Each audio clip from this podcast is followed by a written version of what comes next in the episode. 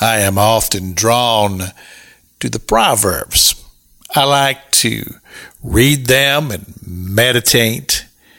And I thought that I would share some of the truths that I discover from these wonderful writings. Proverbs chapter 2.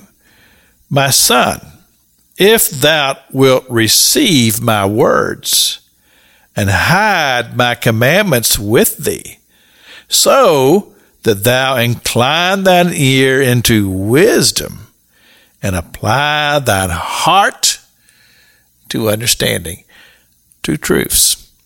First of all, he talks about communication. And one of the things that I have become very, very aware of in my life and ministry is the importance of being able to communicate.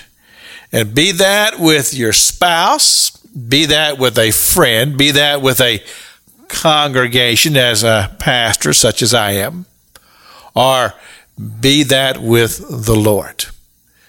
Communication is so very, very vital. And it's interesting, the years that Tam and I have been married, if there is one problem that continually occurs, is this area of communication. Because so many times I'll say something and I know exactly what I mean, but I don't explain it very well. And so when she goes to do what it is that I may have asked her to do, it's totally different than what I said and the way that she understood it. And her reasoning for doing what she did is perfectly sound to her, and my thoughts are perfectly sound to me. And so we find that communication has a great way to go in many of our relationships. Well, certainly we can apply this to our relationship with God. Being able to communicate with God and to hear God communicate back to you is absolutely essential in our spiritual walk and our development.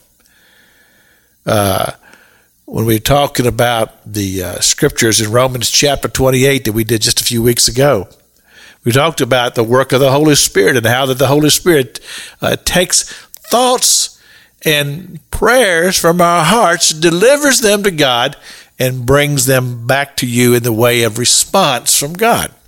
And that's the way it works. Problem is, so often, the very time that it takes to allow that to develop is never given.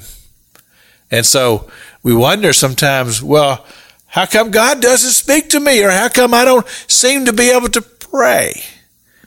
It's because we don't take the time to pray.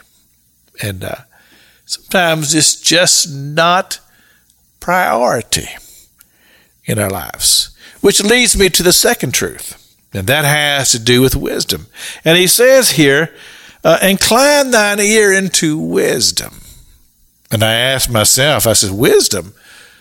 Where does wisdom come from? Well, there's only one explanation. If it's true godly wisdom, then this comes from the Holy Spirit. And that has to do with that very important part of setting aside the time to seek the Holy Spirit that will lead us into communication with Father God. This is Pastor Jack King with the Gospel on the Radio Broadcast.